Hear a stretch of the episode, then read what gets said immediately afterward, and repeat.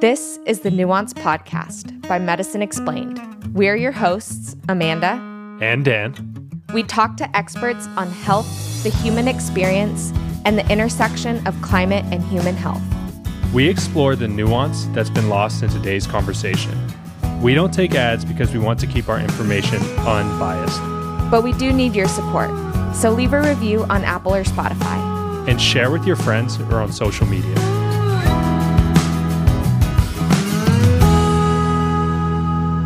In today's conversation, we speak with Dr. Taylor Sittler, who is head of research at Levels. He is a physician and entrepreneur. His career has focused on personalizing medicine, starting companies in genetics and women's health, including co founding Color Health, where he was chief science officer. Prior to that, he completed his residency in clinical pathology at UCSF and started a genetics research group in computer science department at UC Berkeley with David Patterson. Taylor received a Howard Hughes medical training grant and scholarship during medical school at University of Massachusetts and UCSD. He has published papers on pathogen detection and characterization, genetic sequence analysis and algorithms, and several other topics related to systems biology. He is an avid skier and hiker and enjoys all things outdoors. In this conversation, we talk about metabolic health. New statistics are coming out about the metabolic health of the population of the United States, and about 9 out of 10 US adults are metabolically unhealthy. We talk about what this means to the health of the population and what Levels is doing in the field of research and education to help address this. We talk about the impact of sugar on our health and other foundational principles for prevention of diseases. This was a very informative conversation, and we hope you enjoy it. Now, on to the podcast. Hi, Dr. Sittler. Welcome to the Nuance Podcast. I'm so excited to chat with you today. Um, thank you for taking time off of your vacation to share information about levels and metabolic health, and I'm really excited to get into it. Absolutely. Me too. Thanks for having me, Amanda course. So I would love to just start with the basics. What is metabolic health? yeah. So surprisingly, even though it is very basic, it's one of those things that's we sort of brush over in medical school. I mean, we do have some biochemistry and we sort of learn the glycolytic pathway and cellular respiration, and we promptly forget it uh, as we move into medicine. But you know, fundamentally, our bodies are made up of about 50 trillion cells, and each one of them needs energy to function. The three main sources of energy are the macronutrients in the foods that we eat protein, fat, and carbohydrates. This energy is stored in our cells either in the form of sugar, glucose, or fat as triglycerides. And it's released into the bloodstream at a, at a very tightly controlled rate so that all 50 trillion cells in your body can get a consistent, reliable source of energy. Both glucose and fat are tightly regulated in the bloodstream, and your tissues, mainly your liver, your uh, muscle, and your fat, go through this highly choreographed dance to maintain a very consistent level so that your cells can all get the energy they need to survive. Um, the process of storage, release, and generation from from this food is called metabolism. So the overall process of going from those macronutrients to the energy that your cells use is called metabolism. And when your internal systems, mostly your liver, muscle, and your fat cells, are synchronized and they're working together well, uh, you have good metabolic health. When these systems get out of sync, and we see this very often today, um, and this is evident in the race, rates of obesity, diabetes, cardiovascular disease we see in the country, and it's usually due to uh, continuous feeding or or consistently overeating with uh, large amounts of refined carbohydrates. You get elevated infl- insulin levels, you get inflammation, metabolic disease, type 2 diabetes, a lot of the diseases that we do study in school. Um, and then this this also puts you at risk for you know a number of other things like nine out of the 10 most common uh, causes of death. It turns out that there are better and worse ways to live and that you can have pretty big effects on your metabolism by choosing the right uh, health habits. Um, the good news is there's there's actually a lot that people can do about it. Amazing. Thank you so much. So as a conventionally trained physician, how did you become interested in metabolic health? Well, it was a bit of a road for me. Um, I, you know, I, I always knew that there was a, a problem. Um, I don't know if you read Omnivore's Dilemma, but I thought, um, you know, Michael Pollan did a great job of summarizing the problem back in 2006, I think. Um, back then it was called the obesity epidemic. And um, so, you know, I had known that, that this was there, but uh, hadn't really put the pieces together in terms of how many conditions and diseases were dependent upon metabolic health. Um, you know, after I finished my residency, I started a genetics company called Color Health. And after working for in genetics for a while, uh, I became really interested in what we could monitor beyond genetics that would give us information about predisposition for disease. And I initially got really interested in hormones. Um, I was, for a while, I was looking at the changes that happen in menopause with dropping estrogen levels. And, and, you know, it was immediately evident the impacts on metabolism there. Um, while I was doing that work and in a previous company, uh, I had put together a tentative study with the levels team to look at uh, hormone and glucose levels in women who were having hot flashes and I think as you know, as I kept going down this rabbit hole and uh, you know connected with the team, learned more about metabolic health, it it began dawning on me um, that you know metabolic health was such a, a cornerstone of health in general, and that we could use continuous monitoring, starting with continuous glucose monitoring, to identify important changes in metabolic health and to give people feedback on it. Amazing. Um, and I'm really glad that you're also focusing on female hormones because uh, I feel like a lot of the 100%. research, yeah, a lot of the research in nutrition and just in general um, is mostly done on uh, male participants. And so the female hormones are usually not talked about as much. Like uh, we're talking about fasting a lot of the times, but sometimes people who are in the reproductive phase of their life may not necessarily benefit from fasting. So, is there actually, this is a little bit off script. I know I've sent you some questions, mm. but have you found some interesting data on how? Um, like a reproductive a female in their reproductive years how their metabolism is different than like a male's like does fasting work do you have different types of macronutrients are you seeing some of that play out in your data yeah no definitely I, I guess you know even before i dive into that i would say um, what I discovered um, as I was, you know, looking into this was that, um, you know, female hormone health and the diseases that surround it are, you know, super important. They impact millions of women, and they're super under researched. Um, we actually started a company to try to help women going through perimenopause and, and menopause and to get them better treatment to set them up for the second half of life.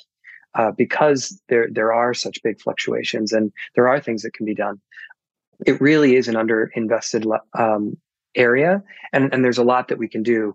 Some simple things that we see in the data that we're collecting now uh, and, and this has actually been known for a while is that for instance a woman's insulin resistance changes over the course of her cycle. So when she's in the luteal phase she's actually a bit more insulin resistant. That means you can expect to see higher spikes um, you can expect to see longer spikes uh, and, and she may spike with meals that she might not uh, earlier in, in, the cycle. And um, so, yeah, there are some important components here. In terms of fasting, I think fasting was such an uh, important and early evolutionary adaptation uh, that that people had to go through. And in fact, what we see is there are some, you know, things like insulin resistance and um, our response to uric acid, for instance, um, were actually born out of uh, starvation mechanisms and and uh, adaptations to evolution. So there's a lot that that's that's buried deeply within our our physiology that's related to long periods of fasting. So I would say there's pretty good data that um, women in the reproductive years can still fast, but we're learning uh, still how best that can happen. Thank you for sharing. That's really interesting, and thank you for doing that research. It's very needed. Yeah, no, absolutely. I, am I'm, I'm excited to hopefully support a bunch more people doing that. I think it's it's a really important field. Um, I think yeah, it, it is growing though. It, there's definitely more out there than there used to be. Mm-hmm. So, how are glucose levels linked to our health, and why is it important to know um, from an individual standpoint how our body responds to certain foods? Yeah, so I, I, glucose is both directly and indirectly linked to our health. Um, it's directly linked in that your average glucose is uh, basically a measure is measured by your HbA1c. A1C is basically the amount of sugar sticking to the blood cells in your body, which is a proxy for the amount of sugar that would stick to any cells in your body. Um, as glucose sticks to those cells, uh, it, in, it activates the proteins and other things on the surface, uh, and it can cause a number of different issues. The most obvious of which is diabetes, uh, if levels are left too high for too long. And so, you know, the if your average glucose just looking over you're looking at your cgm data over time your continuous glucose data over time is directly linked to the damage that your body is sustaining and having to you know um, recreate in terms of new cells um, to, to deal with that. Um, now glucose is also importantly indirectly linked to your health. Um, and and that's where watching how your body uh, regulates glucose in response to different things that you do actually has a big uh, can can be linked to important things like insulin resistant and your metabolic health. Um, specifically like if you have a, a, meal with a bunch of if you eat some pasta or you eat some pizza and you have a large spike how high does the spike go how long does the spike last how long does it take to recover do you have a crash after the spike all of these things tell us how well your metabolic system is functioning and how insulin resistant you potentially are. We can also see glucose change in response to exercise or overnight while you sleep. And all of these things can give us clues about how healthy you are and what you might be able to do to improve your health. I think, you know, so the indirect effects of measuring glucose, I think, are even more important, but we have more to learn there. We're still at the very early stages. And so I know that some people say that glucose monitoring is um, super important, but that insulin may be a marker that you want to try to track in the future. Um, do you think glucose is like a perfect, totally. Uh, like a good marker for how your insulin is responding, or are you looking to maybe do like a continuous insulin monitor? Oh, that would be amazing. A continuous insulin monitor would be, you know, that would actually be the best thing that we could do because what we're sort of doing is using glucose as a proxy for insulin resistance right now. Um, I would say if I had to sum up metabolic disease, the two main issues that drive the rest of the diseases that occur later in life are insulin resistance and inflammation. And so measuring insulin directly would be the best way to go. Um, we can't do that right now. The you know levels doesn't produce these monitors. There are a couple of large um, device companies that have chosen to build them, Abbott and Dexcom. And um, sugar is a good starting point. It's better to be able to measure uh, glucose uh, continuously than nothing continuously, um, and and it's it's a proxy for insulin in some cases, but me- measuring insulin directly would be far better. And we know, for instance, with pre-diabetes and diabetes, that insulin levels change uh, much earlier than uh, glucose levels do. Yeah, and and you can also measure like the inflammation in your body, but it's it's so funny because like you know in medical school we're taught like measure ESR and CRP which are inflammatory markers in the blood, but now people right. say don't measure it anymore because essentially everyone's inflamed. So it's like non-specific for an inflammatory process. Right, and that tells you that there's maybe a problem. Maybe. Um, I, yeah, I, I, would say CRP is a it's it's an incomplete marker um, because it's you, you know it's it's so tied to infection often and can go up by so many orders of magnitude with infection. I think, you know, some of the other things that might we're, we're sort of looking into monitoring would be things like IL-6 or TNF alpha or IL-1 that are more directly linked with chronic inflammation and the type of inflammation that's incurred by these um, high refined carb diets uh, over time. So, in your experience, uh, you y'all have collected a lot of data so far. Um, mm. What has been the most surprising thing that's come out of the data from levels? Well, let me back up for a minute and, and talk a little bit about what levels is first, if that's okay. um, the Great, um, thank you. levels is a sure. Uh, levels is a software company that helps people see how food affects their health through a mobile application that leverages data from biosensors and other sources like Apple Health. Levels uses uh, that data to help members uh, look at their food logs uh, and provide real time feedback uh, on how their diet and lifestyle choices are impacting their metabolic health. Um, they can it, it can help you with things like food swaps. If you're, if you're, what we see is that really everybody uh, has their own, needs their own personalized diet. There's no one diet that seems to work for everyone. And so, um, helping people discover what is their sort of personalized optimal diet can be really helpful. Like for me, for instance, I don't spike very much with uh, ice cream, but I spike a ton with rice uh, or oatmeal. Um, some people have, you know, other other things that they they spike with, and so um, you know, looking at your continuous glucose data in response to particular meals that you try can give you a lot of information about what's good for you and what might not be. Uh, and I think that's where you know levels really shines. Um, in addition, we offer other services that can you know benefit metabolic health, like the you know ongoing continuous glucose monitoring. Uh, we do blood testing, so we actually do a fasting insulin as part of our blood panel, which people can get, um, and we also offer nutritional guidance. Um, as part of our work and, and kind of commitment to our levels and, and the general public, we've launched a large, it's the largest trial um, that I'm aware of. Uh, it's an observational trial looking at the glucose dynamics in the general population. So um, what we're trying to learn here is um, what do you know what are the the bounds of um, healthy glucose levels and changes in the general public. Most studies that have been done to date look at populations of between one to 500 people um, with type 1 or type 2 diabetes. Um, with this trial, we're looking at 50,000 people, and uh, we're going to be able to tie some of these glucose changes to um, other things, uh, particular behaviors, for instance, or a run that you might have done, um, since we can uh, we can correlate it with things like uh, anything that's stored in the Apple Health Kit. So it gives us a lot of potential to help um, essentially establish a health baseline for people and to help people start identifying what, when they're off that baseline, um, as well as to really develop personalized cohorts that um, can help people understand when things uh, might be good or not good for them, even if it might, even if that's not true for someone else. Hmm. That's so fascinating and really exciting. So it's something that has always interested me in the nutrition space is that everyone talks about the Mediterranean diet and how healthy the Mediterranean diet is because that's where all the studies have been done.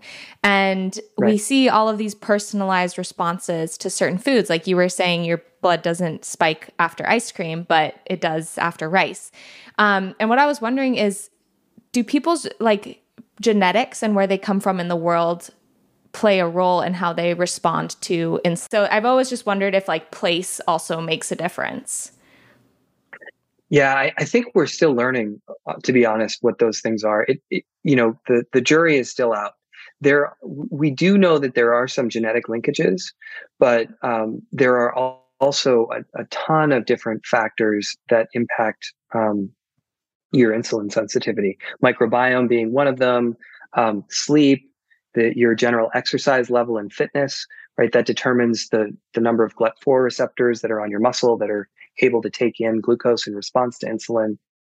Um, there, there are, you know, a bunch of different factors. And what's been, I mean, actually, one of the things that's been most surprising to me so far is how quickly your insulin resistance can change in response to um, different things that you do. Uh, if you take up a running habit, for instance, your insulin sensitivity goes up very quickly. If you um, if you do some intermittent fast, well, you know, intermittent fasting, I think needs to be done. It, it needs to be personalized for each individual. And, you know, if, if you do have a health condition that you think might be impacted by it, you should probably talk to your doctor before doing it. Now, that said, we have, I think there are large enough trials available now uh, across a range of different conditions that we can pretty safely say that intermittent fasting, as an example, is pretty good for you um, in the right context. And you know, fasting can, for me, for instance, it can lower my blood sugar by ten points um, within about a week, and uh, it, it, can also reduce the spikes that I may get in response to different foods. Um, you can drop your blood glucose with a walk or a slow jog, and that changes with your insulin resistance too. So I think what's been really interesting is that there are so many. Fa- genetics certainly plays a part, but these that your insulin sensitivity is is a really dynamic thing uh, that can be impacted in a number of different ways. Yeah, absolutely. And then sleep is something that is I mean, more and more people are talking about it, but the impact of lack of sleep on people's health in general and insulin resistance, like you were saying, is wild. It's huge. Yeah. I, I I mean there's so many factors that play into it. I was just wondering like potentially like dairy and then someone like who didn't grow up with dairy mm. has a as has a role, but like for the specific yeah, food yeah. spikes, like things that you would never expect. it's it's true. Like I I, I think certainly um, what you're what you're accustomed to eating may have something to do with it.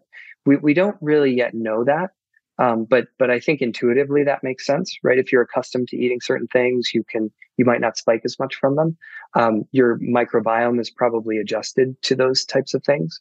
Um, you you know I, I don't know that any of us have any of our ancestors have stayed in one location long enough to adjust to the food in that region um, because they're you know people have moved around for you know tens of thousands of years but um, it's possible.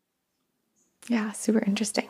So, in one of the interviews that you've done in the past, um, you were saying that we're talking about establishing a baseline for health rather than a baseline for mm-hmm. disease. Um, so, I love that. And how is the mission of levels different from um, the conventional ideology that we have in the healthcare field right now? Yeah, so I, I think, you know, as we've been discussing a little bit, most of medicine is geared around sick care um, we wait until disease develops and then try to classify it and act on it. Um, preventive health in the past has mostly been an afterthought. We're getting better at it, and I think um, with each major disease that we look into, we identify markers earlier and earlier upstream. But I would say, still by and large, traditional medicine is is focused on diagnosing and treating disease. Uh, the first thing we're taught uh, when we you know think about a doctor's visit is how to take a history of present illness. And if you're doing that you're, you're already kind of behind the eight ball as far as we're concerned. Um, i think the um, what we're trying to do is to really flip the narrative and ha- help people and doctors um, really people first. Uh, i think doctors may come later. Uh, start thinking about um, maintaining health rather than avoiding disease.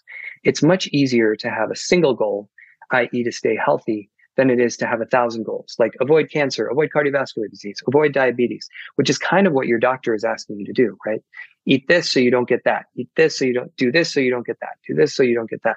And that that there's so many things that you then have to do to try to stay healthy um, that it, it becomes kind of overwhelming.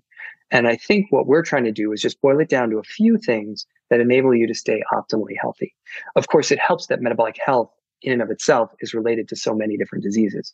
Um, but that that's really the goal. Thank you. So, from a preliminary viewpoint of the data that you've been collecting, which is um, what we, the trial that we talked about earlier, where you said you have 50,000 participants, which is amazing. That's a powerful study. what is some of the preliminary data showing of dietary recommendations um, that can be generalized to the public? So, if someone doesn't necessarily have access to a continuous glucose monitor right now, um, but how can they benefit from some of the data that you're already collecting? Well, so we're the trial that we're doing is actually an observational trial. So what we're what we're going to be able to identify, and we haven't yet, by the way. We've we've got a few thousand people that have joined the study. We're not we're, we're we just launched it a few months ago. Um, but what we're hoping to do is be able to identify general trends. I don't know that we'll be able to get to the significance level to be able to recommend particular interventions like diet or fasting or exercise. But what I can say from looking at different trials that have been done in the space is that, yeah, I would say, you know, diet, fasting, exercise, sleep are probably the four biggest things that you can do um, just based on what we know generally.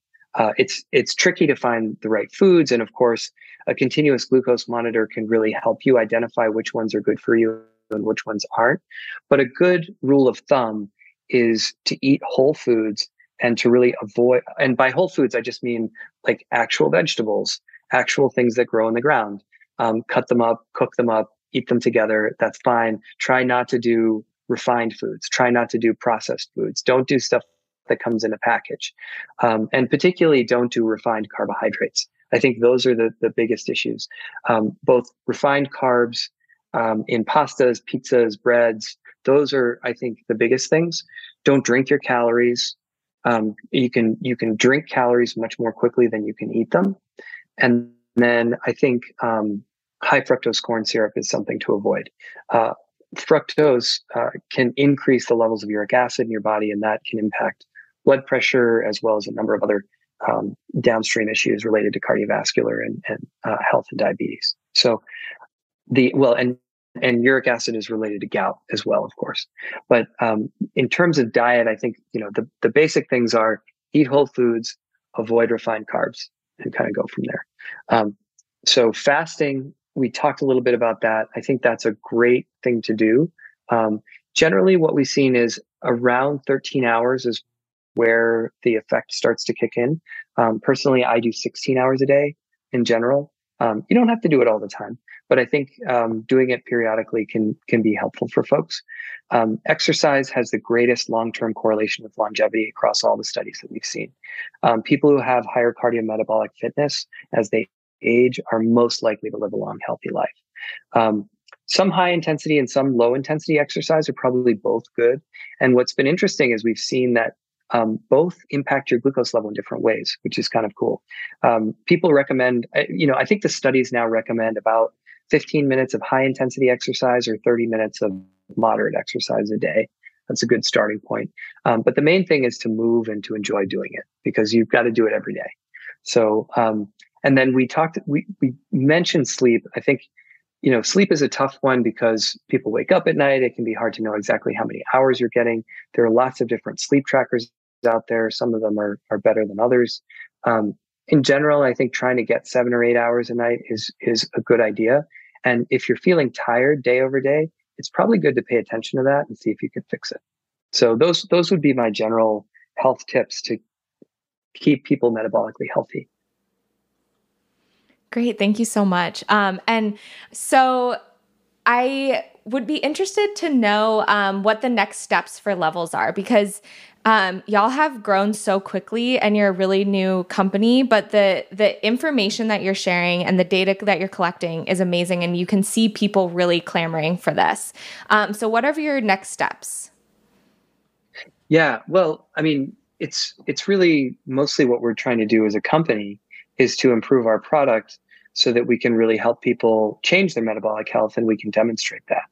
Uh, I think I think that's the primary goal of the company right now is to figure out how we can, you know, clearly and consistently help people improve their health, uh, and then we'll we'll need to demonstrate that um, by you know conducting studies, publishing, um, getting the information out there, and and probably also working with insurance and other uh, enterprises to make this available to uh, people more broadly. Mm-hmm. Um, so I think you know the first step is really to to build the product in a way that we know it works and and it's engaging for people. Um, you know, changing your health habits is not easy, and we know it's going to take some time to build a program that works. Um, the second thing would then be um, you know bringing down the price for people so more people are able to get it either by working with insurance companies or working with some of the medical device companies that supply the sensors or you know probably a combination of, of both of those things. Yeah amazing. Thank you so much. And i know that mm. levels is all about personalized health but do you mind walking through your average day of like how much sleep are you getting and then how much exercise do you usually get on your ideal day?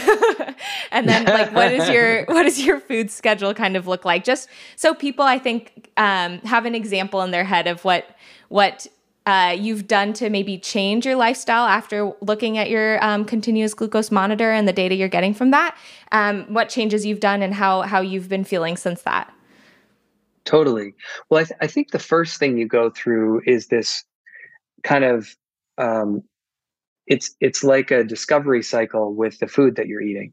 So you know, I, when I first started, I was eating a lot more rice. I was eating a lot more pasta and pizza, and then I would notice that basically every time I ate one of those things, I would spike. And you know, I tried a few different combinations. Um, and was never really able to get that to work. And so it became clear that those things had to had to come out. Um, sometimes you can actually change your um, the way your body responds by um, changing in what order you eat things, which is kind of interesting. So, you know, I think my first to, you know, my first sort of um, di- dive into this was when I put the continuous glucose monitor on. I saw all the things that food was doing, and so I, I changed some of the things that I was eating. The next thing I did was really um, figured out whether intermittent fasting was helpful. So after looking at the data, I started doing a 16-8 fast, and my so my day currently looks like I try to stop eating by 7 or 8 p.m. and I don't eat until around noon the next day. I just have coffee in the morning and maybe some water or sparkling water. Um, and then I'll go out and eat lunch. Um, and I'll have a normal lunch, a normal dinner. I try to get exercise in either in the morning or um, in the afternoon. That is somewhat dependent on whether I'm picking up my two year old or um, what she's doing in the middle of the day. But yeah, generally, I think I get some kind of exercise at a minimum, you know, going for an hour walk. I tend to take most of my calls while I'm walking um, which can be really helpful. But that's actually the hardest part is the consistent exercise, I would say. Uh, and then other things that I do, I you know, I used to take more supplements than I do now. I'm kind of going through a period where I'm, you know, scaling back and thinking about things like, you know, do we try all the different forms of NAD or berberine or B12 or all of the things that people talk about. Um, so I'm actually not doing much of that right now. And um, you know the the things i guess the things i enjoy are i, I i'm I still go to CrossFit and I like doing those workouts a couple times a week. Uh, I like running and I'll go for a slow jog through the park. Um, I live in Seattle now, a couple of blocks from Volunteer Park, so I'll you know take a break, go go for a run through the park, and come back. And um, I think you know my my workday is is kind of integrated with the things that I do as much as possible so you know like i said getting taking a walk while i take a call is really helpful. Or if i need to listen to a podcast or i need to learn something um, i might listen to an audiobook and go for a walk while i'm doing that. And then uh, i do try to get the, the the one thing i have been pretty good about is sleep um, and and that's been helped by my two year old who falls asleep at 8.30 or 9 p.m so you know generally i fall asleep with her and and i have to really work to to wake up again uh, after that. So uh, a lot of nights, um, then I'll sleep from nine to like you know five or six a.m. and then get up and and get started with some coffee and and go for the next day. Thank you so much for sharing. I mean, uh, sure. running around uh, chasing a two year old is exercise for sure. yeah, that's good. And so, lastly, we ask all of our guests to finish the following sentence The future is blank. Well, I guess given the topic today, we should say the future is metabolic. um, but uh, you know, that's a that's a starting point. But I, I think the future is also bright, and and it's in our control, which is something that I think is really important for people to know and understand. Um, that you know, you you can change your health. You just need to take control of it. Amazing. Thank you so much, Dr. Sittler. This was a really wonderful conversation. I'm so excited about what Levels is doing, um, what you're spearheading, um, the research that you're doing, and then I think that empowerment is really a, a, big crux of what Levels is is trying to get at. Um, really allowing people to take their health into their own hands. So thank you for all that you do. Absolutely. Yeah. No, I, I guess I didn't say that very clearly, but that is the main goal of the company is to enable people to get the data that they need to take control of their own health and to make those changes that they can make. Um, because it's it's often hard to find those things in the you know from your doctor or um, you know there's a lot of conflicting data out there and I think Levels does a great job of giving people the, what they, they need to be able to um, empower them to own their health. Perfect. Thank you.